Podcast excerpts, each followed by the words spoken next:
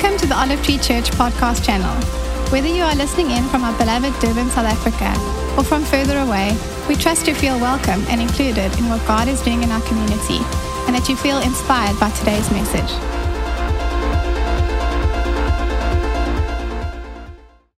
Good morning. It's wonderful to be with you. It's wonderful to have you join us for uh, a conversation about grace and the way it works in our lives and how we can access it.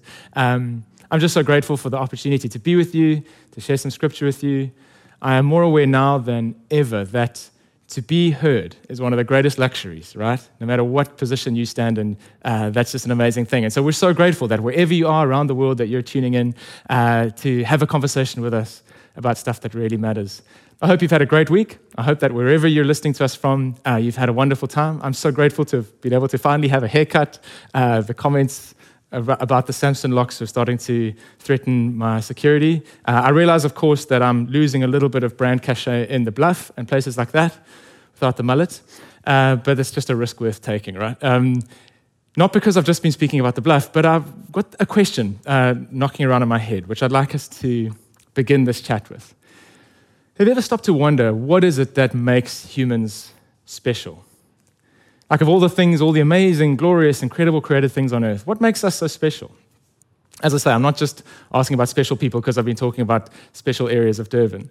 Um, but we just assume, maybe it's, I suppose, because we're at the top of the food chain, we've, we've got some kind of dominance, we just assume that it makes sense for us all to band together and obliterate this poor, hardworking virus that's just trying to survive, right? I mean, this sounds ridiculous to even say. Of course, anything that threatens human life must be opposed. But have you ever stopped to ask yourself why? We all instinctively go, yes, all life is sacred, but have you ever asked yourself why? What is it that makes human life so special? Is it because we can create great art? That might be part of it. Um, but does that mean that if you've got the artistic ability of my son, you're not worth looking after? No, of course not. Is it because we have the ability to be uh, self aware? Is it our consciousness? Is that what makes us so special? That's a pretty incredible human facet, but is that the thing that makes human life sacred? Is it um, our ability for moral reasoning, the fact that we can be noble, be selfless, be generous, be self sacrificing? Are any of those the things that make us special? Or is it, as I said, just the fact, just the random accident of the fact that we have ended up at the top of the food chain, that we can dominate all other things, that we're the, the, the pinnacle of the pyramid, and that's why we think we are justified in abolishing anything that threatens us? I get that most of you probably don't spend much time at night thinking about such a strange philosophical question, but I ask it because the Bible actually helps us to get a proper, truthful, accurate answer to what is making you so special, what it is that makes me so special, what it is that makes us as a family of mankind on earth so special, so valuable.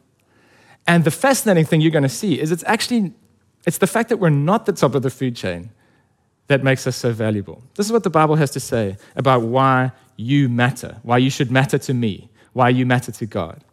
Let's take a quick whistle stop through scripture to see how God really feels about us. God begins by saying, Let's make man in our image, after our likeness, to rule over the fish of the sea and the birds of the air and the livestock of the fields. You're made to look like God. That's a huge part of why you're special.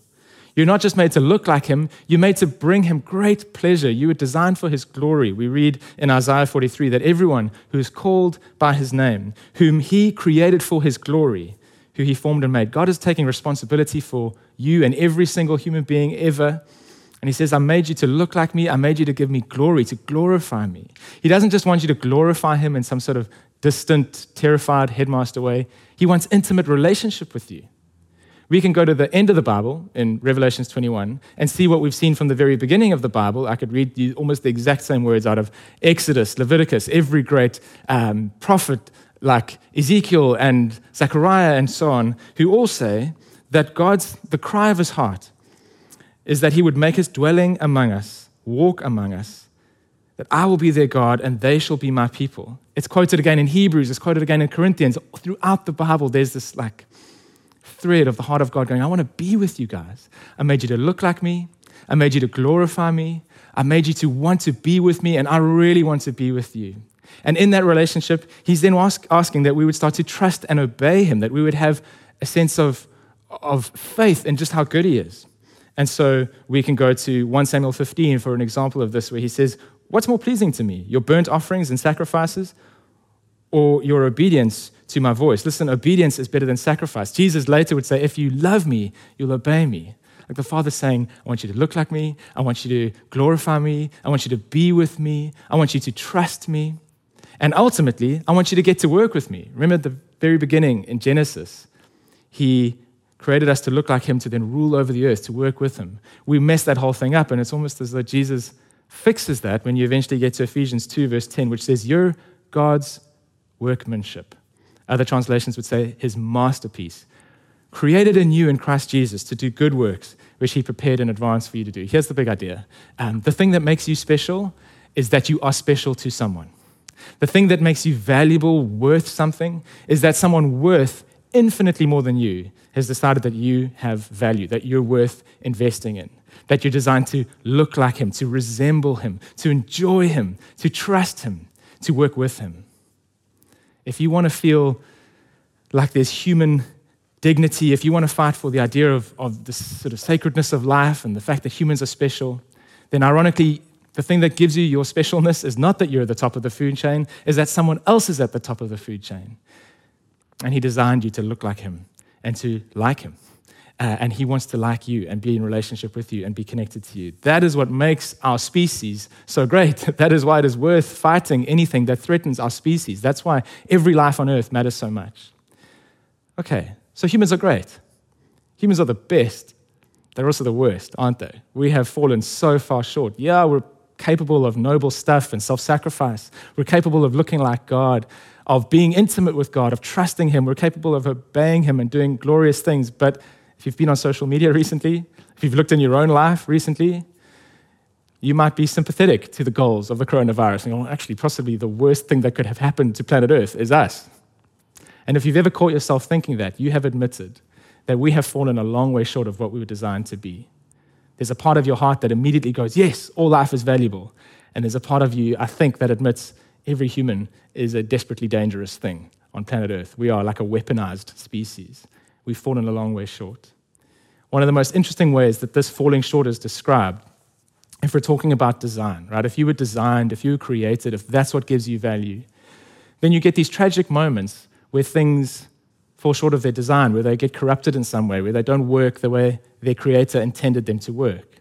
Those tragic moments, I mean, I think of like a, like a racehorse, a glorious racehorse. Is there anything more impressive than a racehorse in full flight? But when something goes wrong, when it gets broken, if it breaks a bone, then, I mean, heart-rendingly, what you know they often do is they just put that horse down straight away. It doesn't, it's not fun to talk about, but there's the sense of like, if that creature can no longer do what it was designed to do, let's just end its suffering. There's no point. If medicine becomes messed up in some way, if it turns out that it's got a bad side effect, we have to destroy it because we can't dare risk it falling into hands and being used. If a dog, I'm told, gets a taste for blood, I don't know, maybe these are kind of dramatized stories, but you know, there, there, are moments when, when an animal that's supposed to serve, if it goes rogue, we've got to we've got to destroy that animal. Like uh, this is no fun to talk about, but you realize that if something has broken its design, if it has rebelled against its creator, it needs to be fixed or it needs to be got rid of. There's no other rational response.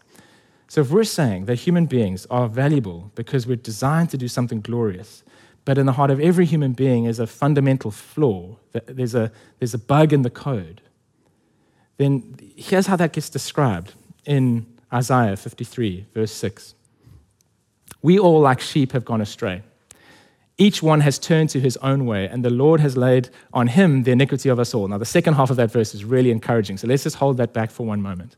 What Isaiah is saying is what we've been describing that instead of recognizing that there is someone else at the pinnacle of the food chain who infused us with this incredible dignity of having his image, who then said, I want to know you, I want to be in relationship with you, then I want to give you glorious things to do, I want you to work on my behalf and trust me.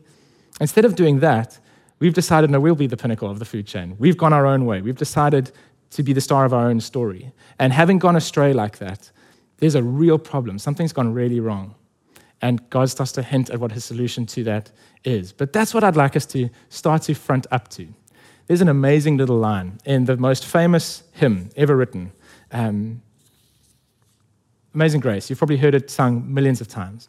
And there's this fascinating line um, that John Newton writes. He was a slave trader, and then Jesus grabs hold of his life and he changes his whole trajectory. And he says, It was grace that taught my heart to fear. And then grace, those fears relieved. What's he on about there? What's he talking about? What's he got a glimpse of that causes him to say, There's something about God. As I started to recognize God and the truth about him and me, I became very afraid. You see, the fear of God is supposedly the beginning of all wisdom, scripture tells us, that there's actually no route towards enjoying God that doesn't start with being terrified of our position in relation to Him. This is no fun to talk about. I'm sure this isn't hugely enjoyable to listen to. Um, but I want you to just engage with this idea for a second. If we were designed for one thing, design implies accountability, it implies that there's a purpose. If we've been corrupted in some way, and there is a good, glorious God who can't put up with that, then perhaps the most terrifying thing facing our species right now is not climate change, is not pandemics, is not any other thing that we might think is terrifying right now. Maybe the most problematic circumstance you're facing in your life right now is not whether you'll be able to put food on the table or fix that relational problem or any of the other stuff that is de- definitely important. What if the, the biggest problem you and I have is the fact that we are in the hands of a holy God and we are not holy. That He is terrifying. And that the beginning of any relationship with Him starts by saying, like John Newton said, grace caused my heart to fear, but then found a way to relieve those fears. We've sent Ndalo out on a mission on the streets of Durban to try to get a sense from people this uncomfortable conversation about the anger of God. What do they think about the anger of God? Let's hear what Durbanites have to say.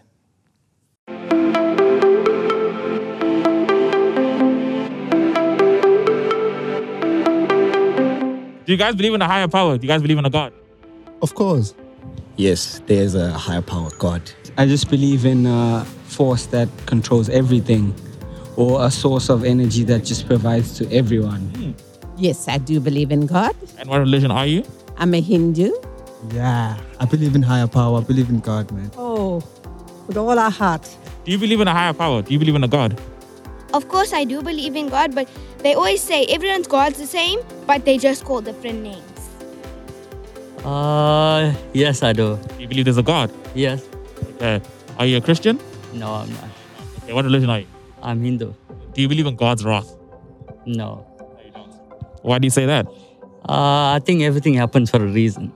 Of course, everybody gets angry. If I'm created in his image and I get angry, that means he also gets angry too. Do you believe in God's anger? Do you believe God gets angry? Yes, I do. I do believe in that. No, I don't believe in that because I believe God uh, created us and He loves us all. So I don't believe He should be angry at us. I think so. But at the same time, I can't justify it. I don't think he gets angry as such. I think he he just feels sorry that that you know we, we cannot be obedient enough. And how do you feel about God's wrath? Personally, how do you feel? I feel that he has a right to be for the way you know we humans behave at times. Mm. But at the same time, I think he's a God of love and the love conquers everything else. What do you think God gets angry about the most? Um, when we do bad things, when we aren't nice to people, when we do not follow rules. Mm. It's all the crime. The people don't pray. They don't care about things. So that is why. Oh, well, the people have turned their backs against him and sinned, brought his name down, cursed him. Uh, for all the wrong we do, maybe, yes. Do you have a solution to solve God's anger? If you were to think of a solution, what would it be? It would be that we must all become one. We must be good people, good South Africans, good people in our religion, and we must always follow rules. You want to answer? Honestly, I don't know.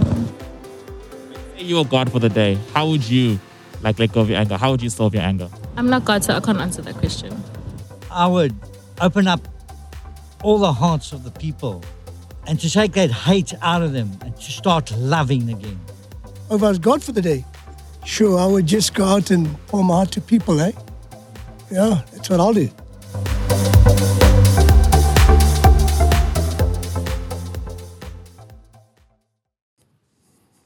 Fascinating to hear what the average Joe thinks. Hey, I know for myself, uh, when I think about evil and suffering in the world, I really want there to be an angry, just God. And then when I think about myself, I really want there to be a loving, cuddly God.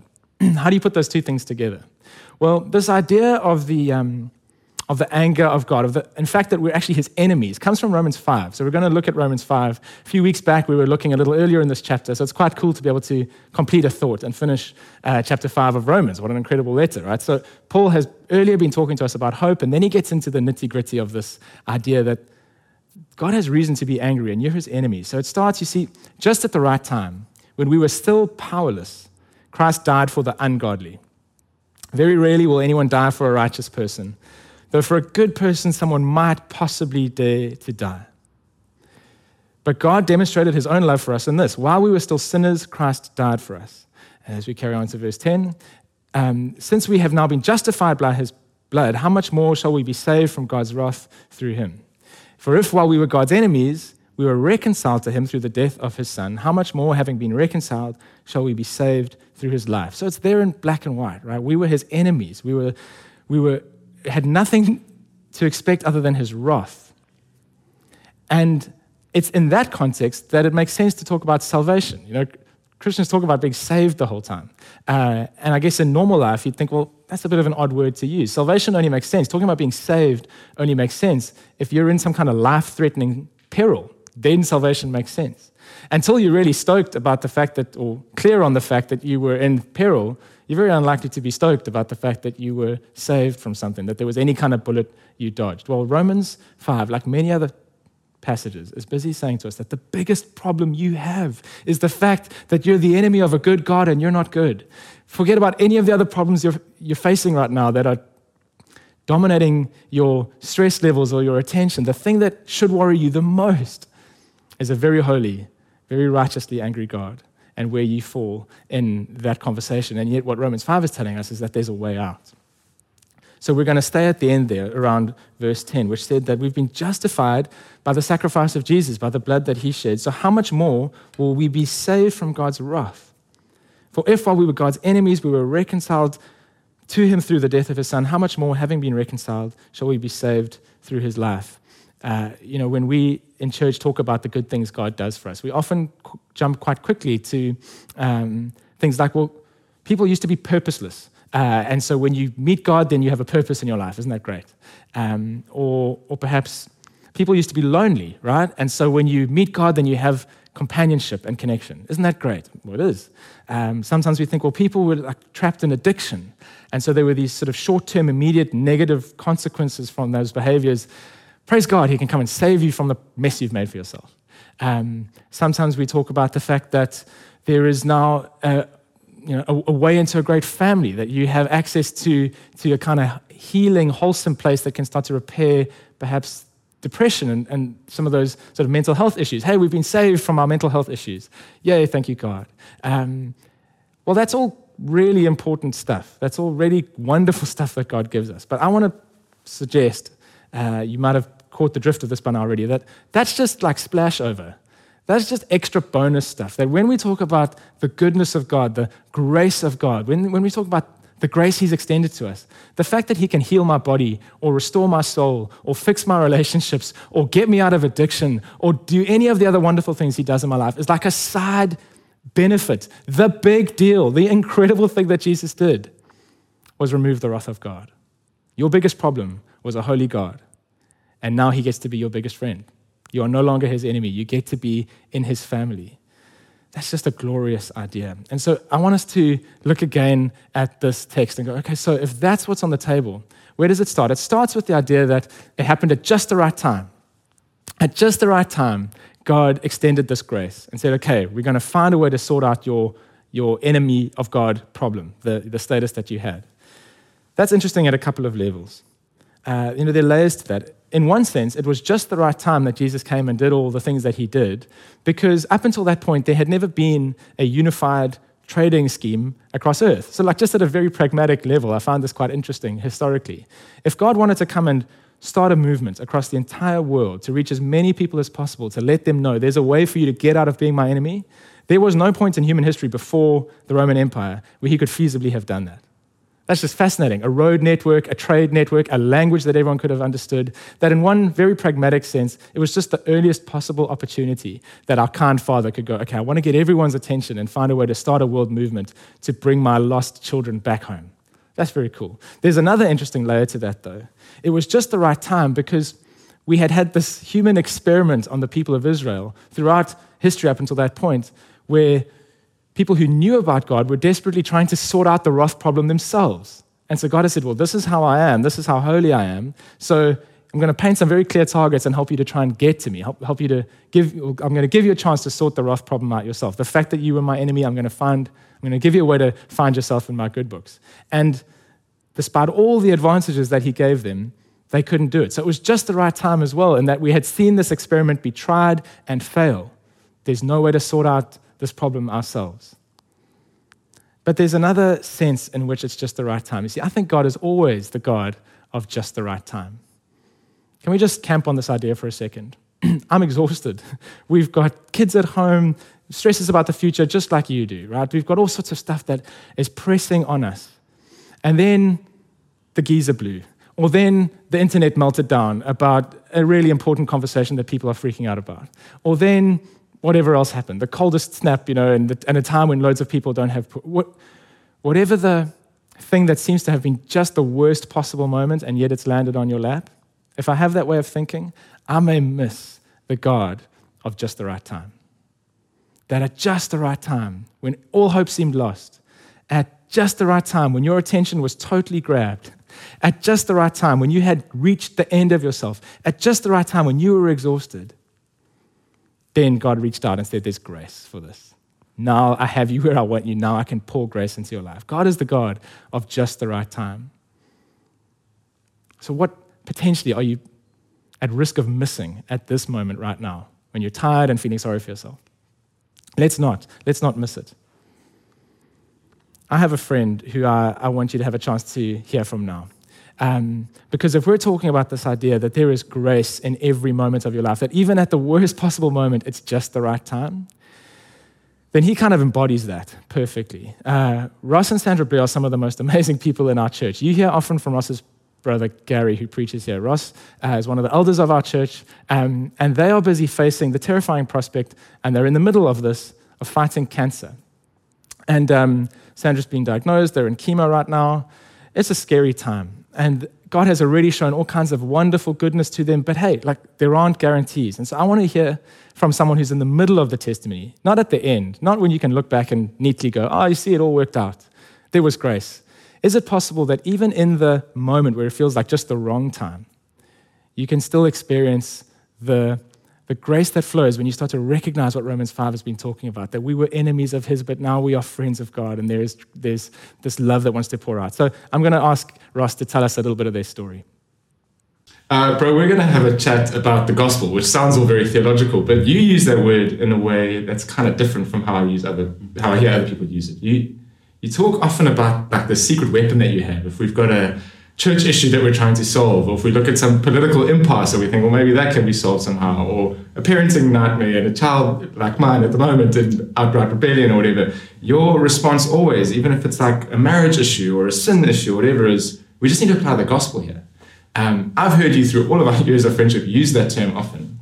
Um, and as I say, it's not some empty sort of theological idea. It's like a cure all you have that you think can solve human problems. Yeah. Um, describe what you mean when you use that word and how that's kind of worked in your life. Yeah, it's kind of a difficult thing to try to explain because often I feel sort of self conscious that as I'm explaining it, it's something that most people have heard maybe a thousand times. Um, is this idea that Jesus came to die for us on the cross. Um, and we go, okay, cool. Well, that's the ABCs of Christianity. What else is there? Um, and about 10 years ago, God revealed to me that, that what this truth that Jesus Christ, the Son of God, left the perfection of heaven to come to earth, to engage in our mess and our brokenness, to experience our vulnerability, and then die on the cross in our place, taking everything that we deserve in terms of punishments and judgment, so that we can have everything that He has earned in terms of His eternal goodness that existed before there was anything. And then after dying, rose again and has conquered death. And that simple truth, I've God sort of revealed to me like that is the basis for everything. And, and understanding that in terms of the scriptures, everything in the Bible is built and points towards that truth. Like there is no truth in scripture that isn't built on the foundation of the, the gospel, um, of, of that truth. And so, since understanding that that is, it's not the ABCs, it's the A to Z, it's everything, um, that it can be applied to every single situation in life. Uh, since understanding that truth, it's sort of been a habit of trying to build like the mental muscle memory of going, how do I take this truth and apply it into this situation? Um, and kind of going like, in life, we, we face fear, we face insecurity, we face feeling threatened, I face pride, I face moments of illusion of grandeur and thinking more of myself than I ought to. And in every single situation, no matter what it is, whether it's marriage or business or financial or whatever, I can look into what Christ did for us on the cross and go, what lesson do I learn out of what he did for me there? Um, and I, I, I'm yet to find the situation where I don't get an answer out of that. Um, and it's almost always rooted in Christ's trust in the Father. Uh, because for him to leave the perfection of heaven, give up his rights, his privileges, and leave all of those things behind, trust the Father even to the point of death, he was going, I trust that if I go there, my dad's going to take care of me and he's going to look after me. And so in life, I feel threatened and I feel like I've got to defend myself and I feel like I've got to fight for my rights and I've got to do these different things and go, no, but what my Savior has shown me is that I can just trust in the Father. Um, and then the scriptures teach that because he did that to the point of death, Christ raised him up and he seated at the right hand of God. And at the name of Jesus, every knee will bow and every tongue confess. And, and so I can go, my future is secure, just like Christ's future was secure as he humbled himself, uh, because I serve a good dad. I've got a really good dad, and I don't have to fight for my rights. Uh, according to scripture, I have the right to be called a child of God. And that's the only rights I need. And that's all true in the cross. So I want to ask you for examples of how that specifically plays out in your life. But I know that right now you and Sam's are facing the scariest, most difficult circumstance. Um, and so let's not play around with other small examples of how this plays out. Um, you guys are busy staring down the giant of cancer. You're busy facing chemo and all the stiffness and struggle and fear. And so you're talking about not having to defend yourself, not having to be anxious, not having to solve things yourself, and that you can find a solution in the gospel. And it's been this cure all that you've been able to use in every other scenario in your life, but you would be forgiven, I think, for going, but this is too hard. Like, like how do I apply the gospel to this? Can you live that way when facing something as deeply personal and incredibly scary as you guys are currently facing? Yeah, look, I would say it's the only thing that has helped us to get through. Um, on our, in the midst of the darkest time in our life so far, um, it's just I've looked desperately for something sure to hold on to. Um, and I found it in knowing that my Savior came to this earth. He empathizes with my insecurity and my pain. He died on my behalf. He rose again and conquered death, and he's seated at the right hand of the Father. Um, and to be honest, that's all I've got. That's all I'm kind of hanging on to at the moment. Um, I know that there are people who take that truth and apply it in incredible and beautiful ways of what it means in this situation. And like honestly, in the midst of what we're going through, I'm not there yet. Um, I haven't yet figured out what this means for our situation. I just know that it's true. Uh, that my that's who my God is, and that that's who it reveals who my dad is. Mm-hmm. Like I don't know.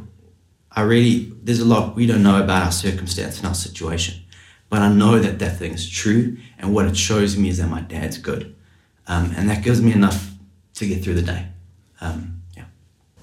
I would um, love to be able to live like you guys do when faced with struggle. The peace that I see coming off you guys, the gratitude that is genuine. You actually finding a way to live in gratitude. We are so proud to even be your mates. I can be associated with you. I think I'd probably be feeling sorry for myself. I think if I was in your shoes, I'd be saying, well, I don't deserve this. You know, I mean, no one deserves this, but like, I would, it'd be very easy to fall into bitterness. In this sermon, we're talking about how we were enemies with God and, and really deserved something different. And I just want you to speak to that, that, that accessing a way to live like you live starts with the terribly bad news that we're enemies with God. Uh, and I know that you are just you, you, feel really strongly about that, like what we deserve thing. Um, just speak to us about that as we close. Yeah, I mean, I don't want to be false. We have days where we feel sad, and days where I feel angry, um, and days where we feel down and we struggle with our circumstance. Like, uh, but thankfully, by God's grace, I've never had to think I deserve something different. Um, part of the gospel is understanding that what I deserve is an eternity separated from God, uh, where there's weeping and gnashing of teeth and where the fire is not quenched. That's what I deserve. Everything else that isn't that is grace.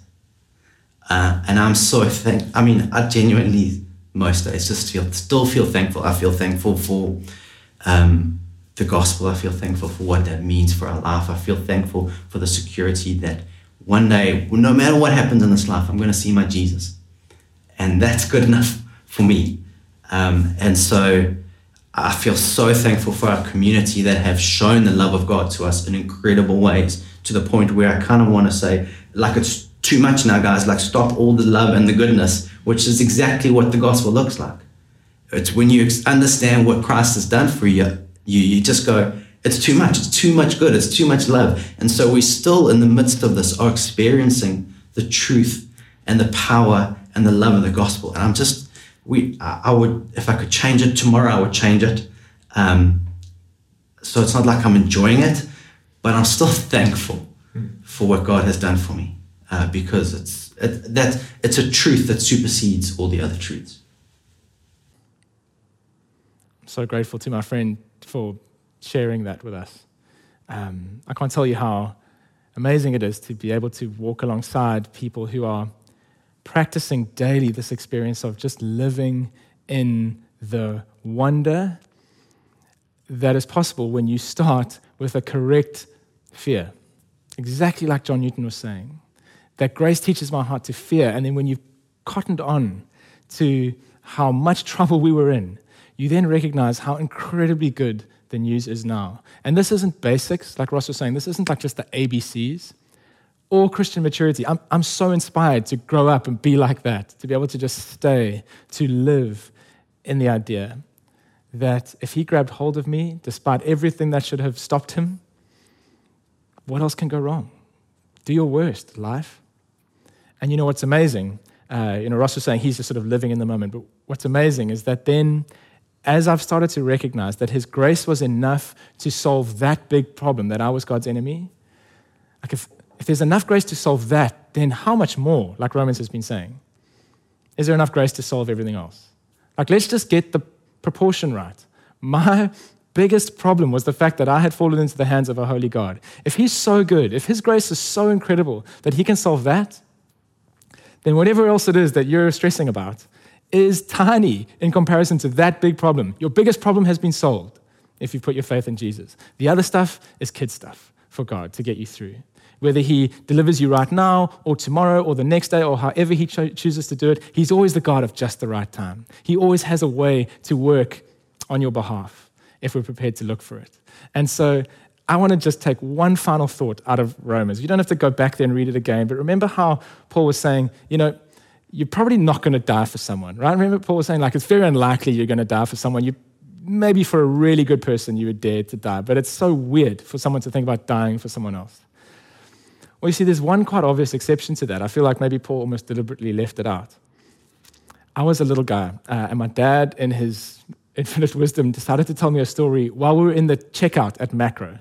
Um, I don't know if you, uh, you know, for those who are listening from far away, Makro is like a big uh, Home Depot type store, and you queue for miles to check out. And so there's loads of people there, and you buy things in bulk. So in our trolley is, you know, I don't know what, like the catering five liters of chutney and the and the 64 rolls of toilet paper, whatever. We're in the in the checkout at Makro, and my dad thinks, no, this is the right time. See, my dad is not God, so he's not good at right time. But he decided that was the right time uh, to tell me the story. And the story goes like this: um, There were two little kids, a very young son and a slightly older sister. The older sister was uh, was a bit of a know-it-all because she was that age, um, and the little snot-nosed younger brother was a was a rebel. And so they, as you can imagine, a bit of a sort of friction relationship. But you know, siblings are siblings. the older sister gets very ill and needs a blood transfusion. Um, and so the story goes that the parents come to the little guy and say, Hey, we've discovered you're a match for your sister. Your sister's very ill. She, her life is in danger. We need a blood transfusion. If we can give her a blood transfusion, she'll, she'll be fine. Um, and so they need to take blood from you. And the little guy thinks about it for a while and says, Can I have a bit of time uh, to decide whether I want to do this or not? And the parents are like, Okay, take your time. Uh, and he goes away and he, and he kind of agonizes over the decision. And then he comes back and he says, yeah, Okay, fine, they can take my blood. So they strap him up, uh, and the nurse withdraws the blood. Well done, you're so brave, gives him the colorful st- uh, sticky plaster. Um, and then she leaves, and everyone else is sort of starting to leave. Um, and his dad is still there, and the little guy says, well, Is everyone like just going now? Um, and he says, Yeah, it's, it's over, it's fine. The little guy says, Okay. Um, is it definitely going to save my sister's life? Um, and he says, Yeah, yeah, yeah. Uh, and, so, and then he says, Well, will you please tell her that I loved her? And the father's like, What, what, do, you, what do you mean? Um, and the little guy, it, it, it, it, comes out, you know, the little guy thinks he's going to die now. He's given all his blood to his sister, and so his sister gets it and he passes away. Now, um, that's a cruel story to tell your son in a public. So, like, I'm busy standing, like, crying. This is the saddest story I've ever heard. It backfires on my dad. My dad's crying as well. We're looking like these idiots in Makro, um, dealing with this, like, inopportune moment where he's chosen to tell the story. But that's the other reason you would die for someone, isn't it? As if they were family.